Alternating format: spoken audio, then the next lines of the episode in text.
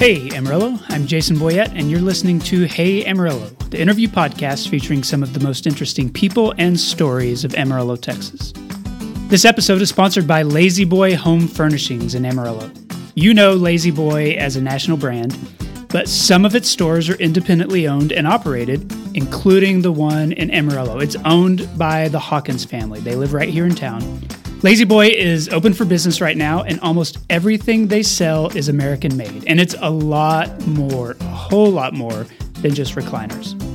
Visit Amarillo's locally owned La-Z-Boy Home Furnishings today at 3636 Soncy. Today's guest is Jason Barrett. Now, there are a couple of reasons I wanted to have him on the show. First, we talk a lot about local coffee shops in the eight straight section of every podcast.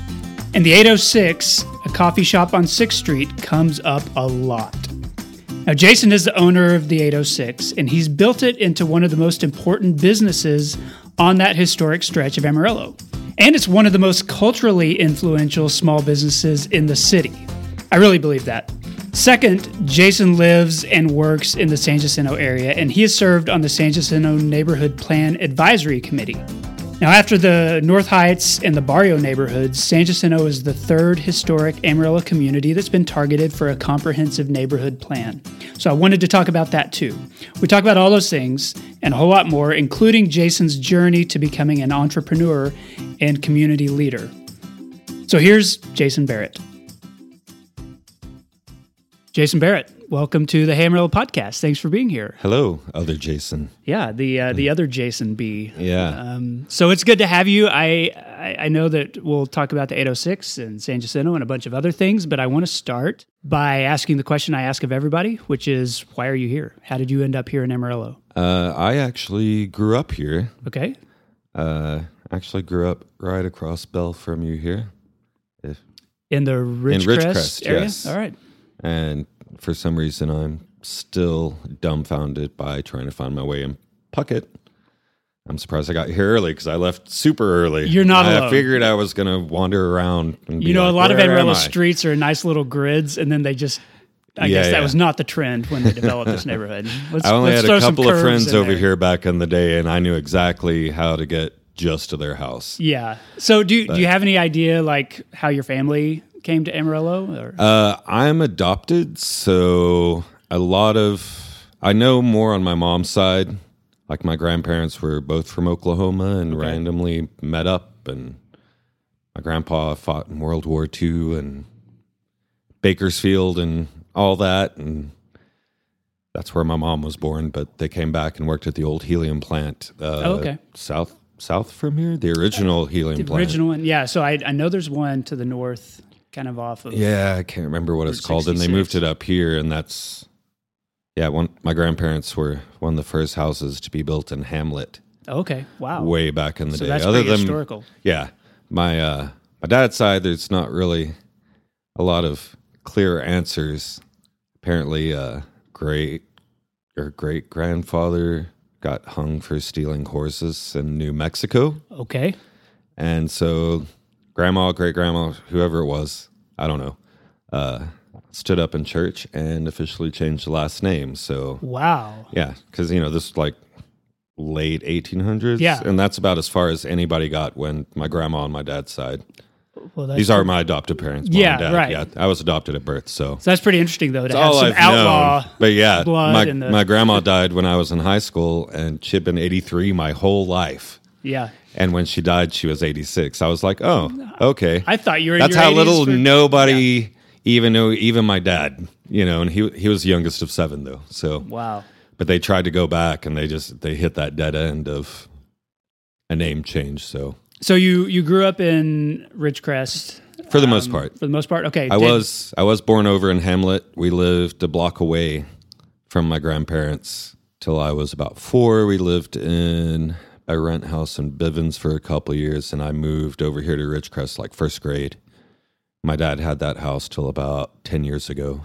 Did you end up going to Emerald High? I uh, unfortunately yes. Okay, Those are not good memories. We should we should avoid those. I, I always wanted to go to Tascosa, so you know What did you? What was your thought process once you graduated from high school? I mean, did you intend to stay around here? Did you think about leaving? As soon as I graduated, I really didn't have much direction. Uh, my dad worked at Asarco for a million years, so they have a a program where workers, recent graduates, can come out and do uh, summer hire, Okay. basically ninety days, just just long enough to where you're not afforded the ability to join the union. Right. So I did that, and I just lied and said I was going to college because that's why they do it, so you can get college money. But I really had no intention of going to college at the time, and I never actually ended up going to college. But Was there ever any draw in that sort of career for you? I mean, did you end up doing that for any period of time? uh, At- at Asarco? Yeah. uh, I did it for the three months, and then I just went back. I've basically worked in food service, restaurant industry my whole life. Okay. and that's that's about what I did. You know, Did there ever become a point like I I know a lot of people can sort of fall into a career it's not really a choice that's just what they end up doing you know whether it's food service or, or anything like that did that feel like what happened with you or was there ever any of that entrepreneurship where you started thinking i'm i'm going to stop working for somebody and kind of start my own place You know, uh, I mean, I did kind of fall into the restaurant business. I mean, when I was 16, Waffle House was my very first job. I'd never been there, honestly. really Yeah. first time you, you Yeah. went was as an And I, the ad in the paper said busboy, and I was like, oh, I'm 16, I can be a busboy. Then I showed up, and I had to work at the one. This one we had two, one on Coulter and one out by the airport. yeah And I had to work at the one at the airport, of course, at 6 a.m. wow And I showed up for training and I was like, I'm the new busboy. And they were like, we don't have busboys. And I was like, well, I got hired. And turns out the quote unquote busboy was a dishwasher. So I only Okay. did that for about a month. Then I worked at Wonderland for a while. Then slipped into uh, food service at the old cattle call in the mall and worked there forever. Brief stints of some retail stuff, which I didn't care for. And then I started waiting tables when I was 18 and just kind of did that for quite a while. Then decided I was going to move. and where did you move I moved to Austin okay in 98. how long were you there It's hard for me to pinpoint. I lived in Austin twice, actually, with a an almost four year stint in Florida in between. But altogether, I had lived away from Amarillo for seven years exactly. Moved back on the same day I moved away, seven years later. seven years exactly Yeah. when did you move back what year was that do you remember Uh, when I moved back, it was 2005. Okay.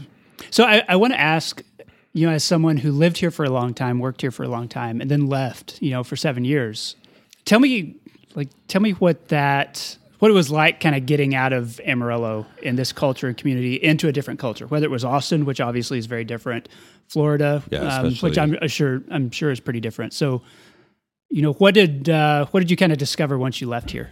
Uh, well, a little bit of preface. I decided, uh, I guess this, this was my biggest uh, life goal at the time.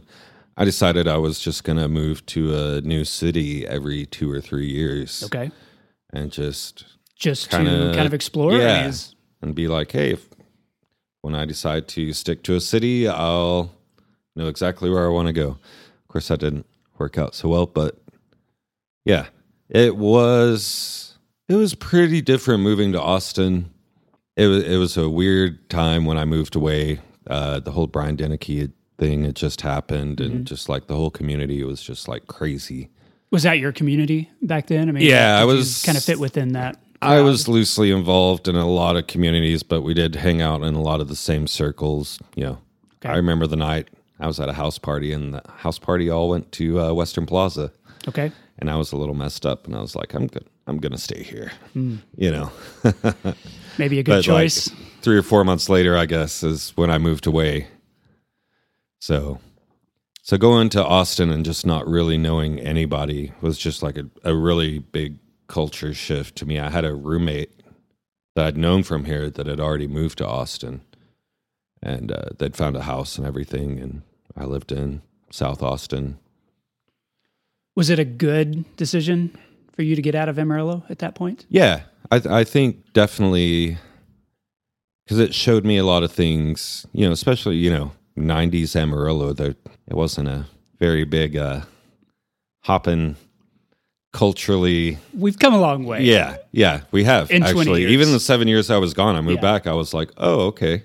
Because while I was gone, I also only visited once for Okay. two So days. it was a pretty hard break then. Yeah.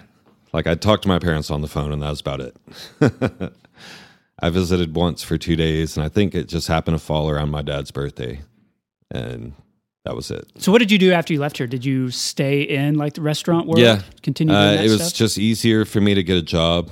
You know, that was always the draw. As far as restaurant work, you know, if you get in a good restaurant and you're serving, you know, you can make pretty good money and flexible schedule. You can get a job just about anywhere. Yeah. may not be a good one to start off with. Right. Like when I first moved to Austin, I didn't know anything about the restaurants there. I'd visited a few times, but I'd never really gotten a great feel for everything that was going on. So it was definitely a learning experience. And it took me a bit, but I finally uh, figured out what the hell I was doing. So what eventually brought you back to Amarillo? Basically, some mental health kind of stuff. I'd had panic attacks for years, and I just did not address it mm-hmm. for so long that it turned into panic disorder. Okay. I had a night where I had a panic attack for about 10 hours straight. Wow. And I thought I was losing my mind. And between that and my mom's health was going downhill very rapidly. So I just decided that I just needed to come back, kind of get my act together, help my dad with my mom. He was still working at Asarco, you know, and she she needed someone around, Okay. you know. So I moved back. Actually, I moved back in with my parents. Okay. So like a return to your family and uh, Yeah. stability, I guess that Yeah. a lot of that. Yeah, and I really didn't do anything for a few months because Hmm. I just kind of had to get my head together and get on medication and stuff like that, which I'd always tried to avoid to my detriment, apparently. so When did the 806 start? When did you launch that? the idea happened while I was working somewhere else. I won't get into specifics on that, but uh, my mom had died in 2006, just over a year after I moved back. Okay. And a few months later, I'd been suspended from the job I was working at.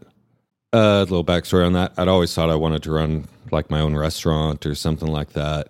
And then in, actually in Florida is where I got all my coffee shop experience. Okay. As far as working in a coffee shop, you know, in Austin, you can't not hang out in a coffee shop, but I got all my actual, I ran a Borders Cafe, Oh, wow. you know, old school. Inside a bookstore then. Yeah, and we were like the number three, number two in the country Hmm. in sales, like every month. It was crazy, and it was Tallahassee, Florida. But yeah, you know the whole normal. Well, if I were in charge, blah blah blah, and my dad was just like, "Let's do it." So, 2006, met up with a lawyer, filed all my LLC, all that, got all the paperwork done, and then I was like, "Well, this is weird," so I quit the job that I had and a friend of mine was going to get me on working with her at a liquor store. And i don't know if you've ever tried that but Working getting on at a liquor store maybe it's just this one. I don't know.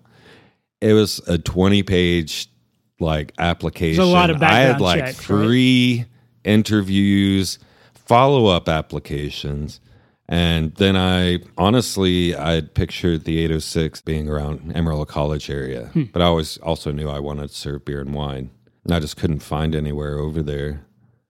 And I was like, oh, Sixth Street, you know, because I used to hang out on Sixth Yeah. back in the day when Yeah. it was all booming and stuff. We'd go down to Sixth on pretty much every Friday night. So I just drove around Sixth Street and looked at some buildings. I'd seen the for rent sign in the window of where the 806 is, and it basically takes up two addresses. Well, it does take up two addresses, but the sign was in one side, and to me, I thought it was two different buildings. Hmm. But finally, I got out of the car and looked. I was like, oh, it's one big building. And I started renting it pretty much right away. And you knew at the beginning that you wanted it to be a coffee shop, but also have the beer and wine Yes. availability, And- and, which and- is pretty different for Amarillo. I mean, Why? Why did you think in that direction? Was it the Sixth Street location? Uh, Being surrounded by bars anyway. really, Sixth Street was uh, it was a ghost town when I moved back. Okay. I couldn't believe it because you know it was it was crazy when I moved away, but you know a lot of it got shut down for various reasons. You know, a lot of the coffee shops that I'd been to, like say in Austin, even the little ones in Florida that I'd go to, a lot of them had you know like a couple beers on, you know, bottle, maybe one on draft, couple bottles of wine, and I was like, I want to do that. Just kind of have a good mix of stuff and actually have a decent food menu. We mm-hmm. started off pretty small as far as food, but we just kind of worked our way up over these last 13 years. From a business perspective, too, I mean, you don't just have a morning crowd, you don't just have an evening crowd. It kind of spreads, you know, your Yeah. your product, you know, whatever you're selling over the entire day instead Yeah. of just having to focus on Right. one thing or another. And we, yeah, and we totally do have, you know, our morning crowd that comes in and seven o'clock in the morning, and then we have like an afternoon and an evening crowd, but a lot of them are in multiple times a day, so it just kind of all blurs together, anyways. So tell me, you know, now that you're so many years into it, and I guess being kind of a an accidental business owner. I mean, uh, you thought of it, but there's a lot of steps you have to take to actually do that. Right. Now you've been doing it for, you know, 13, 14 years. Um, what's it been like? I mean, what what have I stumbled through a lot of it in the beginning. I'd helped open restaurants and whatnot, but never like from an ownership perspective. So it was a lot of learning for me and just kind of really, it took me a few years to personally get my act together, you know, to be responsible, Yeah, there's a big difference between semi-responsible business owner. Yeah, knowing sure how to make coffee, knowing how to serve food, but like actually being in charge of all that stuff. Yeah, that's a like- big change. And you know, a lot of the stuff we use you can't find in Amarillo. So I still spend a lot of time finding vendors and stuff because like something we carry will be discontinued, Yeah. you know, or whatever. That particular vendor's not selling it anymore, so I got to find somebody else. Like we run out of something a lot of time, unless it's like produce, you know, fruits and vegetables and whatnot. If we run out, you know, we we're just out. So I can't find any of the stuff in Amarillo that we use. You know, Why is I mean is is that a conscious decision that your your focus on certain ingredients or certain products is is maybe different from what other places might? Yeah. Uh, You're not I just going to affiliated foods or Right. to Benny Keith or somebody to get Right, some of right, those right. products. It, you know, we've always been big on organic, fair trade, more so fair trade than organic. Generally, if it's fair trade, it's going to be organic. Anyways, we've always carried biodegradable cups and mm-hmm. lids. And like, I just recently discovered that we can get biodegradable straws finally. You know, stuff like that. You know, the syrups we use, I'm, we're just very particular. I've always been that way. Like, I want this. Was that a personal choice, like something that you were interested in, or was it a choice like on behalf of your customers or to meet certain needs there? Uh, To focus on organic food. starting off, it was it was my choice. You know, because I'd moved away, and I'm vegetarian. Okay. And when I moved away, you know, go out to eat, I'd have like a grilled cheese and a salad. That was like living high on the hog, going Right, out. right. You know, pre 1998, and then I moved back, and it, it was a little bit better. But uh, you know, all our food's vegetarian. I wanted to do that, so that took a lot of research, especially as we expanded our like our food menu and stuff like that. It was hard for me to source a lot of things in town, you know, and I had very specific ideas and you know, products and stuff like that. So it's always taken me a good amount of research. Has that been part of the appeal, do you think, of the 806? I think so because now you know people come in and I literally have people, customers, regulars, like standing in line next to say someone from out of town or someone who's never been there before. And before I even get to that customer, before that customer even gets to the counter, you know, to order, like this regular's already filled them in on like all the stuff, and I'm just like, oh hey, Yeah. Because there's still not a lot of- now, you know. There, there's not a lot of vegetarian restaurants or Yeah. vegan restaurants. Yeah, we still get a ton from the road. Hmm. You know, from Yelp for better or worse and Google stuff like that.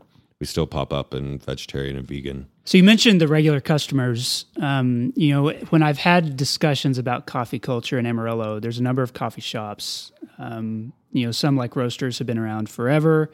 Uh, some like Palace are a little bit newer, and they all have a distinct personality. Um, I wonder what what is the personality of the 806? Like looking at what it is, what it's become, who its customers are. What what role does it play within that culture? Uh, I don't know if you saw that meme that had a Jack Black. I think I did, but Yeah. go ahead. And, this is Actually, a visual of- or not a visual medium, Yeah, so tell uh, people about it.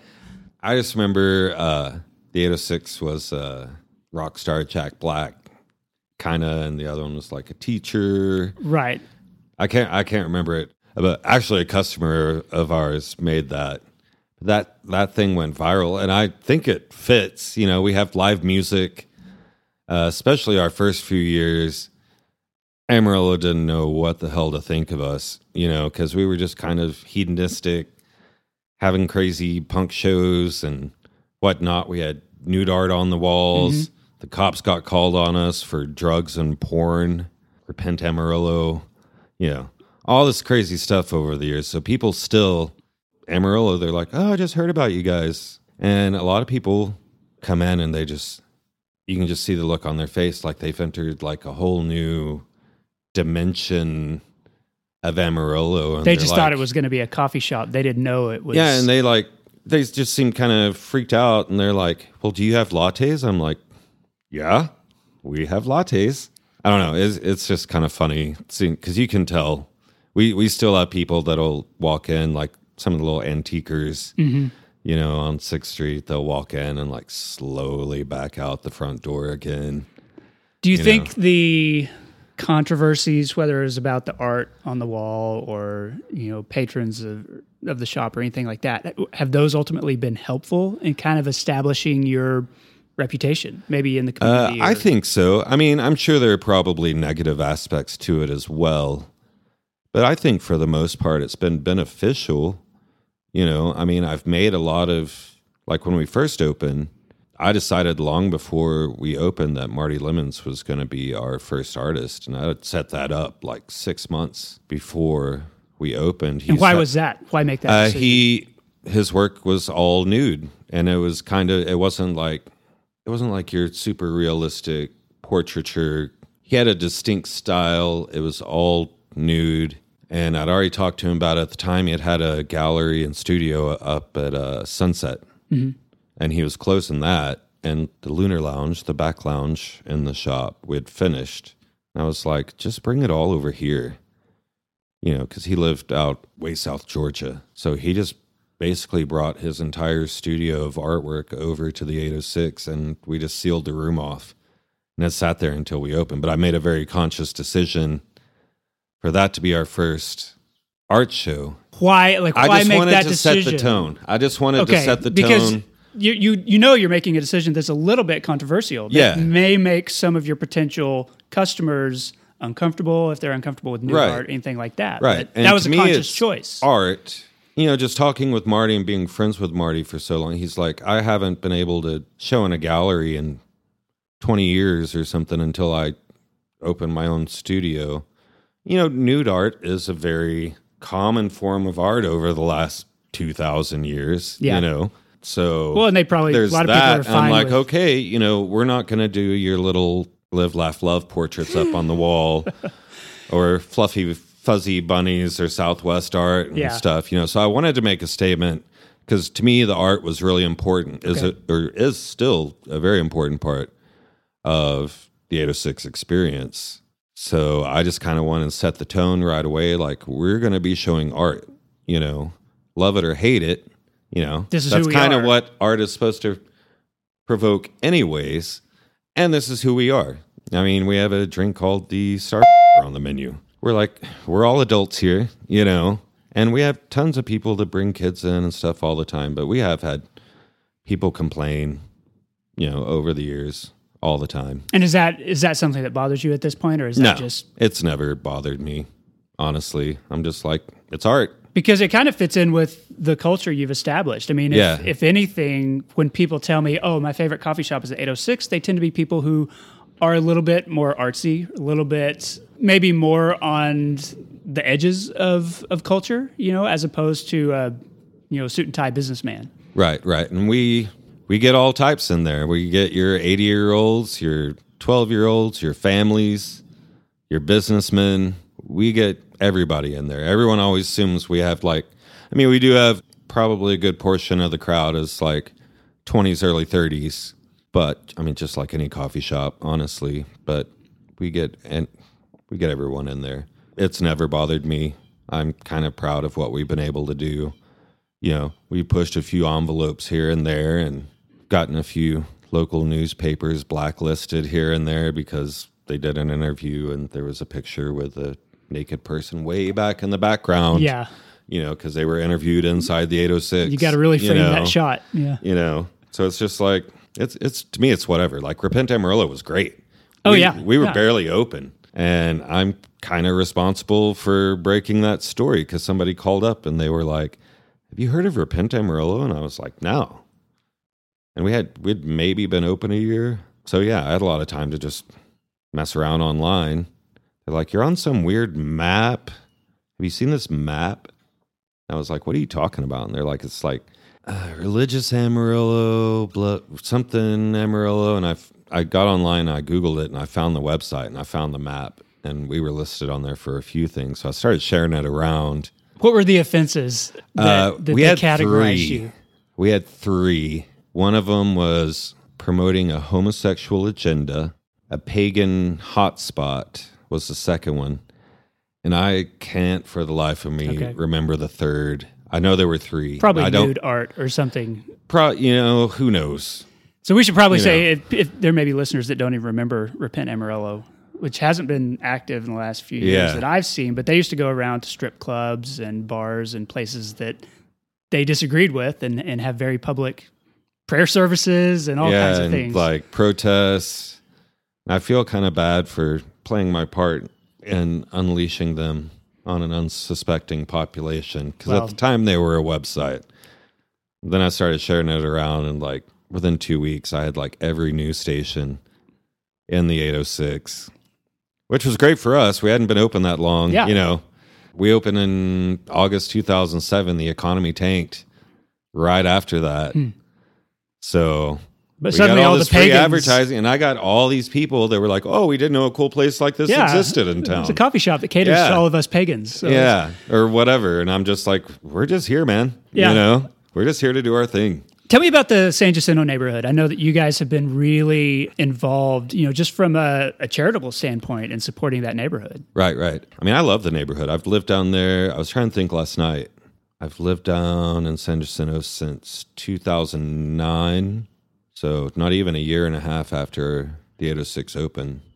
I just, I love the neighborhood. I love the diversity, you know, all the weird little things about it, you know, because it's a historic neighborhood. It mm-hmm. was its own town at one point, and the Route 66 made it kind of a little funky.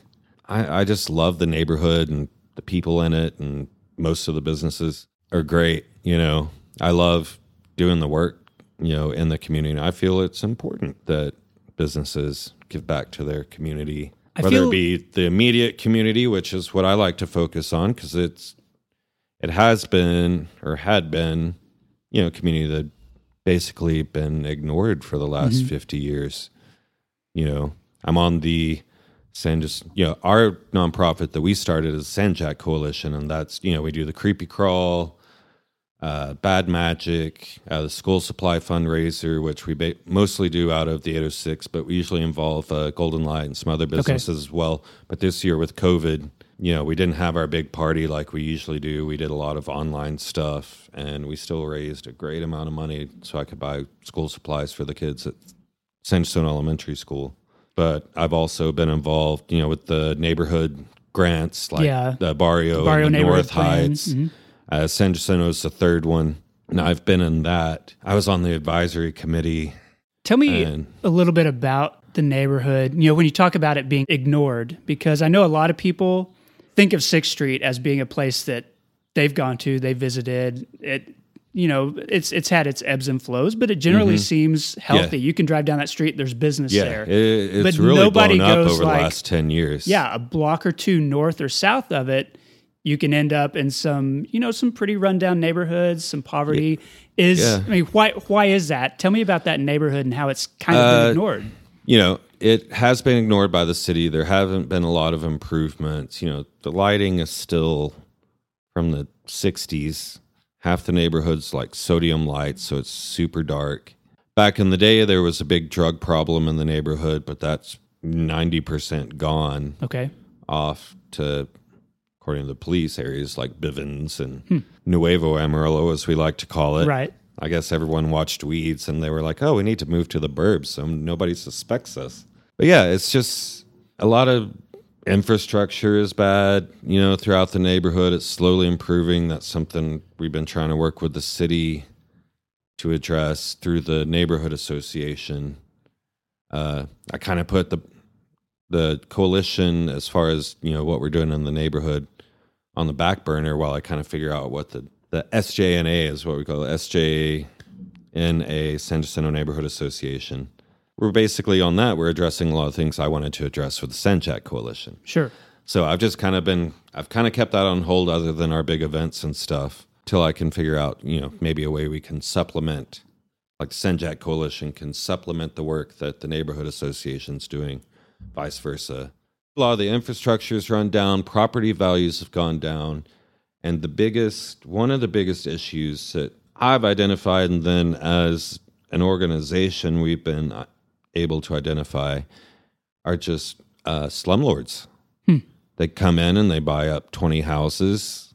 Uh, they put them up on HUD and they get a certain amount, you know, and then they just don't keep up with the properties. There's no real incentive to improve. Yeah, they're just sitting there making money and they're not improving properties. I've heard of people, you know, living in houses that don't have like floorboards in the living room, but they're afraid to say anything because they, they can't afford to move. Or like a few years ago, we have two HUD providers, City of Amarillo and then uh, Panhandle Community Services Okay.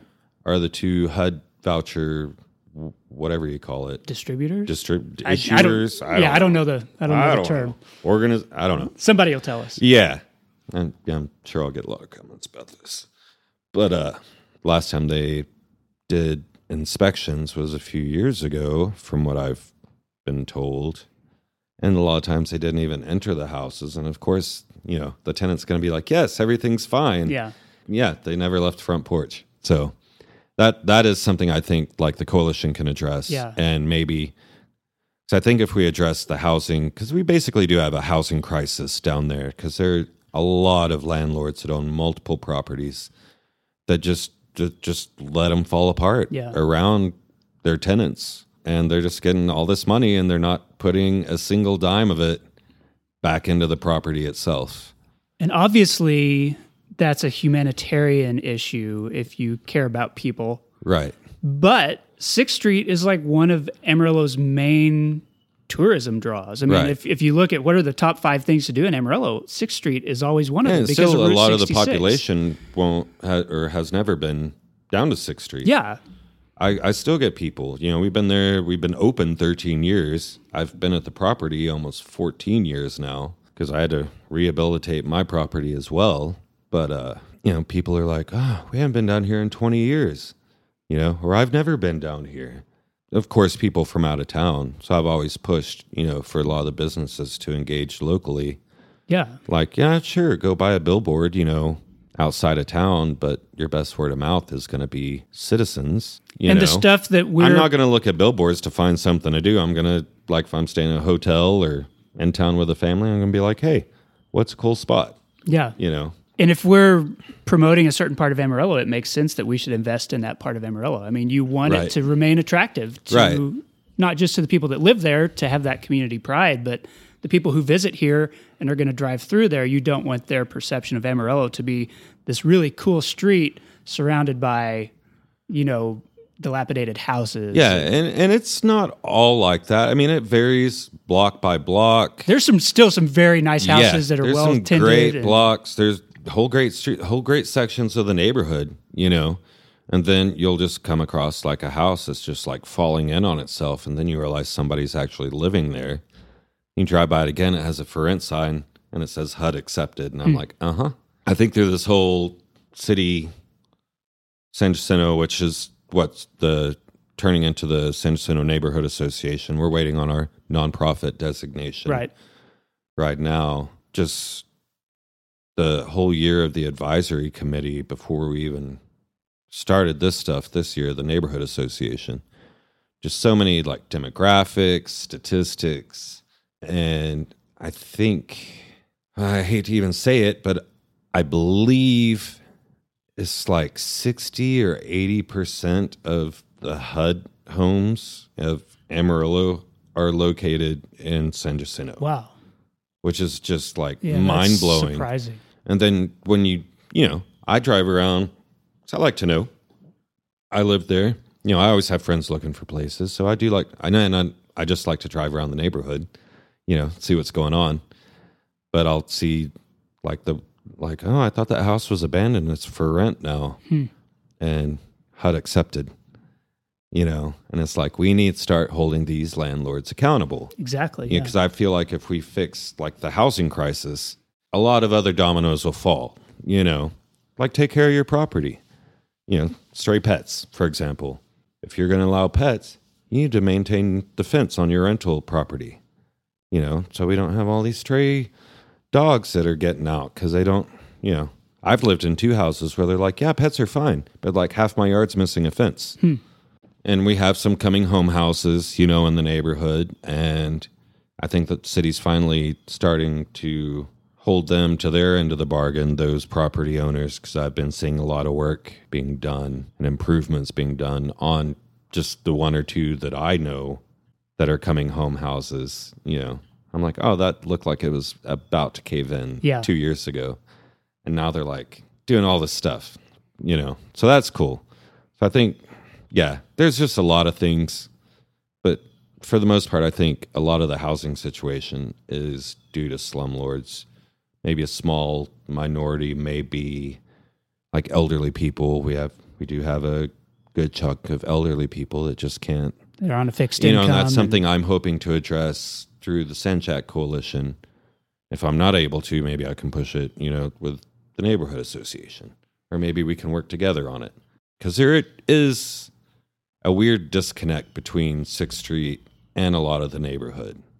A lot of people, like in the neighborhood, like they'll eat, they'll eat at the restaurants or maybe hit up a couple of the bars, see some live music, stuff like that. But like a lot of the stores and shops, and even even some of the restaurants, you know, they they don't go in there, they can't afford it. Uh, some don't feel welcome in some places, and vice versa to me, especially with the neighborhood association, since I get the opportunity to directly speak on both sides of the fence on that, I can be like, hey, uh, you got to realize this isn't all about business, you know, and this isn't, it's mostly about the neighborhood, yeah. you know. And that involves Sixth Street's businesses fine and homes. for the most part. For the most part, Sixth Street's fine. You can always do fun stuff, but a lot of stuff's already there. We have all the music venues, more music venues than the rest of town. A lot of people consider it the cultural hub. Yeah. I'm like, we need to take care of our neighbors. Basic tenet of almost everything. Exactly. I, I want to close up this section. I, I know that you lived in Amarillo in the 80s and 90s and then left, came back, and didn't just come back, but came back, opened a business. Now you're a business owner. And so you've seen a lot of different sides of the city and you've seen a lot of changes, you know, mm-hmm. over 20, 25, 30 years. What are some of the most welcome changes that you've seen? You know, I think Amarillo is a lot more welcoming to non stereotypical Amarillo, good old boy kind of mindset people. I think I think it's more welcoming. I mean, that's your clientele in a, a Yeah. lot of cases at the Uh, 806. I feel like there people are slowly becoming a l- more opportunities for like say small business owners outside of the mainstream. You know, like downtown or Soncy or Coulter and Hills. I don't know. That's what we call Nuevo Amarillo. You know, like a lot of people are like, "Hey, I can open up this neighborhood business right here in my neighborhood." yeah. and a lot of them are amazing. I hear reviews, read reviews. I try to make it when I can, though. With COVID, I'm just like, what can I find on Grubhub? But I've tried a million new places just on Grubhub, like once a week, you know, since quarantine because I still don't feel comfortable eating inside a restaurant unless they have a patio. But not many places do. But I've been Yeah. trying a lot of stuff. Plus, being vegetarian, that does kind of limit me. I'm like, you know, people ask me, I'm like, well, here's this one great thing, you know, I've heard of, like the North Heights Discount Cafe. Yeah. You know, like I have heard nothing but amazing stuff. And I'm like, okay. And I've looked at the menu. I'm like, well, I really can't It's a lot of brisket there. yeah, I can't. I really can't eat anything there, but I'll tell as many people about it as I can. There's a lot of you know, especially uh, traditional stuff and most cuisines. You know, they use a lot of lard or chicken stock or whatnot, and I can't even do that. So I still have to be pretty selective. But I think I think people are starting to be like, okay, I'm gonna, I'm just gonna do this, and that I mean that's kind of where I was. I did have a little help. You know, my dad. Well, you had your dad, you know, kind of suggesting Yeah. it, but And he helped me financially get it going. Then I was like, all right, we're going to pay you back. And he was like, no, this was your college money that you never used. And he said that judgmentally, but at the same time, not. yeah. Yeah. You know how parents can Yeah. be like, here's this backhanded compliment. But then you you still Yeah. made something like, yeah, I'm, with it. I wasn't planning on staying in Amarillo when I moved back, so I thought I'd open a business because that makes sense. And here you are And here I am. 14 years later. Yep. Okay, this space is usually reserved for a sponsor message, but I'm not going to do that in this episode. What I want to do instead is encourage you to vote. This is a presidential election year, and of course, every presidential election is important. Every congressional election is important. But due to a number of factors, the coronavirus, the hurricanes and wildfires, the civil rights protests and racial unrest, a lot of the uncertainty about voting and the transfer of power. For all those reasons, this election feels more monumental than usual, and there's a lot of interest. There's also a lot on the line, so I just want to encourage you to go vote. To avoid the long lines and avoid any election day concerns, I intend to vote early. This episode is being released on October 12th. Early voting starts October 13th, and it lasts until October 30th. That's six days longer than usual. So to vote early in Potter County, go to the Santa Fe building, to KC Carpet 1 at 3500 I 40, to United Amigos on East I 40 and Grand, Hillside Christian Church Northwest on Tascosa Road, or to Cornerstone Outreach at 1111 North Buchanan. To vote early in Randall County, head to the Randall County Annex in Amarillo, the Southwest Branch Library in Amarillo, Comanche Trail Church of Christ in Amarillo, or the Randall County Justice Center in Canyon. But go vote. Okay, I'm back with Jason Barrett of the 806. Jason, this is the part of sh- part of the show I call Eight Straight. Uh, Eight Straight is sponsored every week now by Panhandle Plains Historical Museum in Canyon on the WT campus. It's the largest history museum in Texas, but it also has a lot of art galleries, which I know you appreciate. Um, It's the largest in Texas. it's the largest history museum in Texas. Yeah, I, it's I was not aware of that. so it's the only permanent uh, gallery in the state devoted to Texas art. So we're talking about eight straight. I know they've got works from uh, way more than eight Texas artists, but I don't get to go there as often as I like, but every time I've been there, I'm like, oh, I never knew this was here. And You it's know. I'm always surprised by the artwork. I feel like there. I find different parts of the building. Yeah, So, like I go yeah. in there thinking, all right, I'm going to see dinosaurs or I'm going to see Right. oil derricks, and there's like, oh man, there's this like the all these giant town, rooms, the little of old town, Yeah, the pioneer, pioneer- pioneer town. Pioneer Town. but Yeah. yeah, some incredible art there. Yes, Um, so I appreciate uh, Panhandle Plains. You can learn more at panhandleplains.org.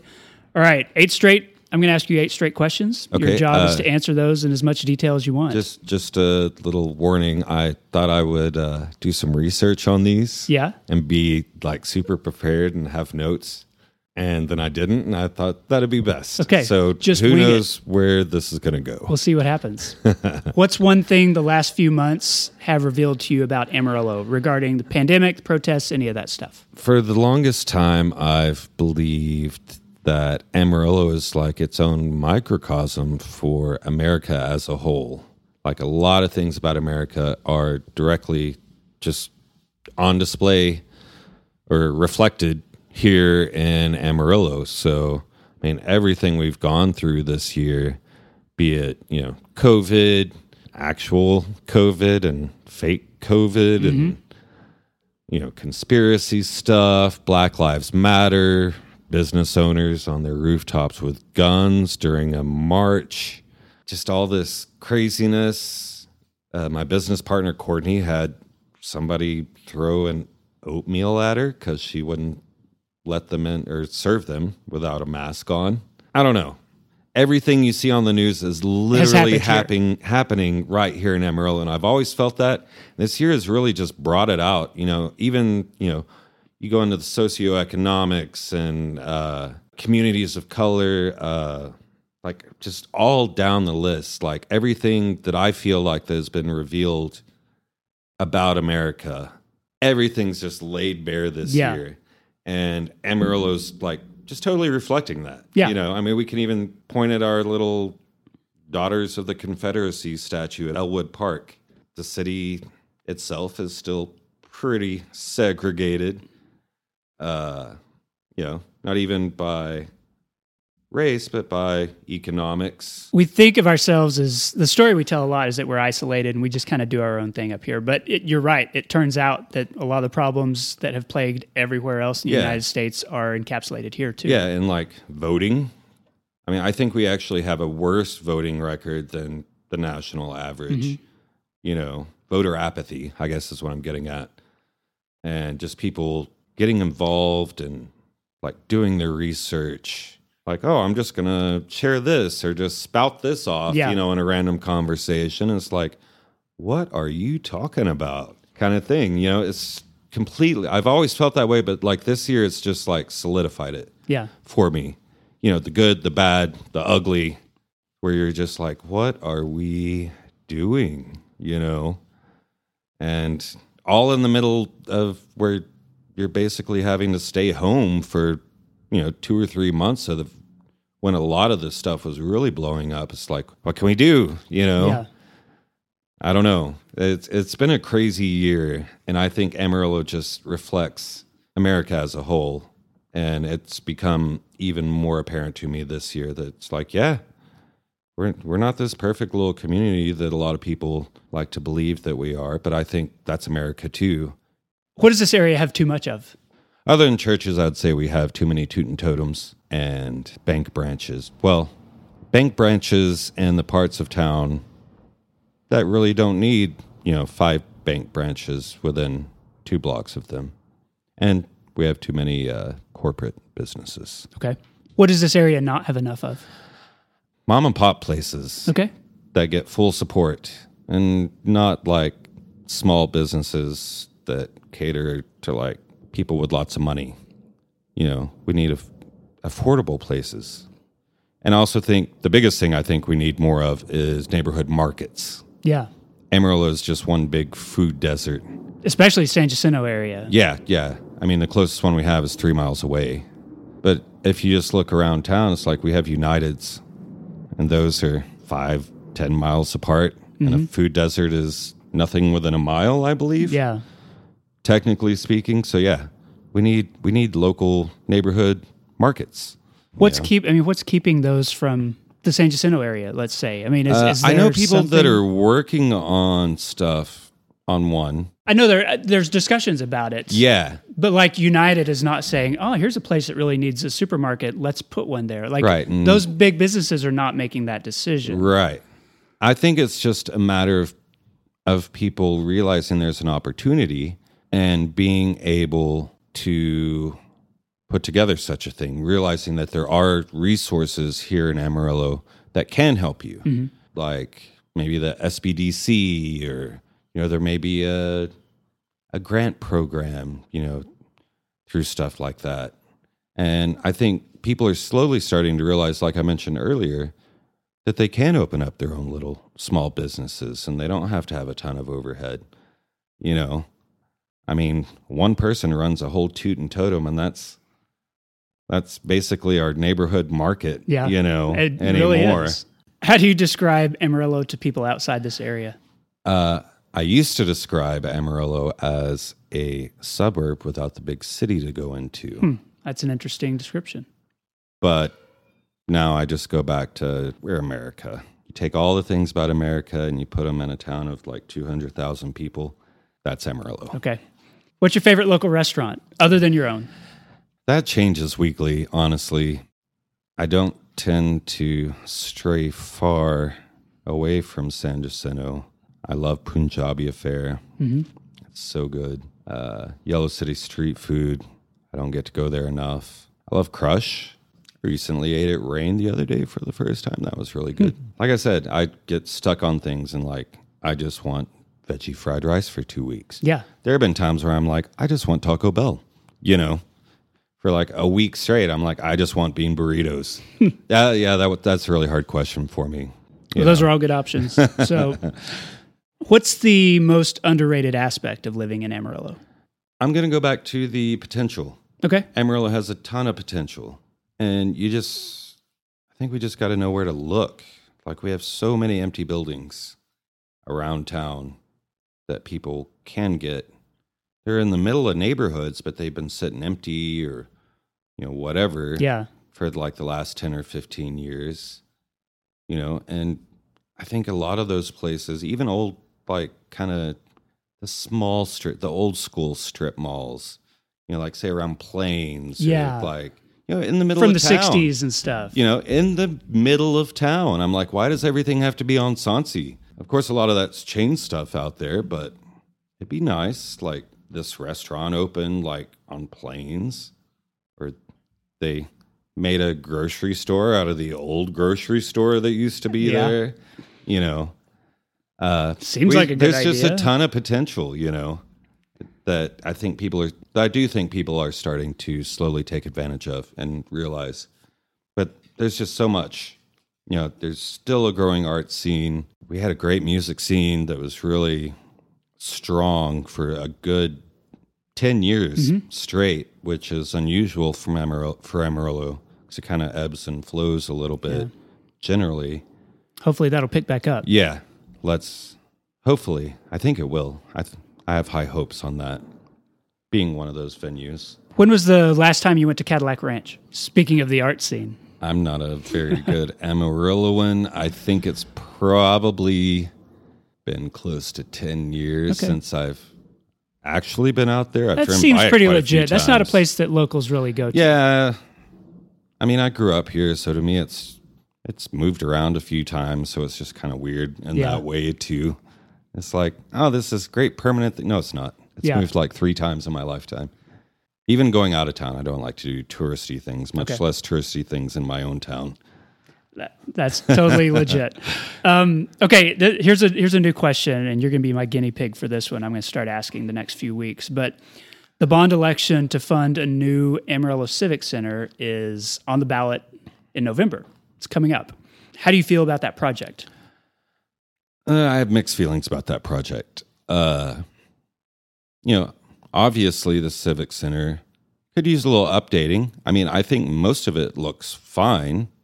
I mean, you have to look past, I mean, or appreciate a lot of the like 60s feel Yeah. to some of the, but some of the other areas are like totally updated, you know, and like I've been to, been to a banquet there and I was like, dang, this is nice. And then, you know, across the street, there's the Globe News Arts Center, which I think kind of took over for a lot of the live music or whatnot that the Civic At least at Center a certain used size, to. yeah. Yeah. So, I mean, the Civic Center used to host all that kind of stuff, and now it's the Globe News Center. So, yeah, I mean, I can see where they're coming from.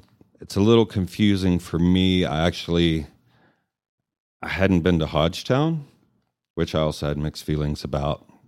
I kind of understand, you know, especially like tying in some of the city hall stuff, if that's still on the table. Last mm-hmm. I knew, that was part of the Civic Center expansion, remodel, you know, try to tie in city hall. So that could be an interesting project. But at the same time, I feel like, you know, we have all that and a lot of people in Amarillo can't afford to go to a lot of the events that they host. I feel like, sure, you know, improve some stuff, make some improvements there, here, there. I don't know. I, I don't know the whole architectural foundational issues with anything at the Civic Center, you know. But to me, I also think, hey, throw throw some money back into the community. You know, we have a lot of neighborhoods, not just San Jacinto, that could really use some care and attention around town. Okay, so that concludes the eight straight questions. Jason, I'd like to close by asking my guests to endorse something. So, what's one thing you would want listeners to know about or to experience? I would like to endorse San Jacinto. Okay, just as a neighborhood. Uh, Sixth Street is great. There's a great neighborhood behind it, very diverse, welcoming, and lots of great people. We have some great nonprofits doing great work in the neighborhood. You know, we have mine, San Jack Coalition, the up and coming San Jacinto Neighborhood Association. We have the Square Mile Community. I don't want to butcher the name. Square Mile. Square Mile. Uh, Axe Community Center. YCCO does work in the neighborhood.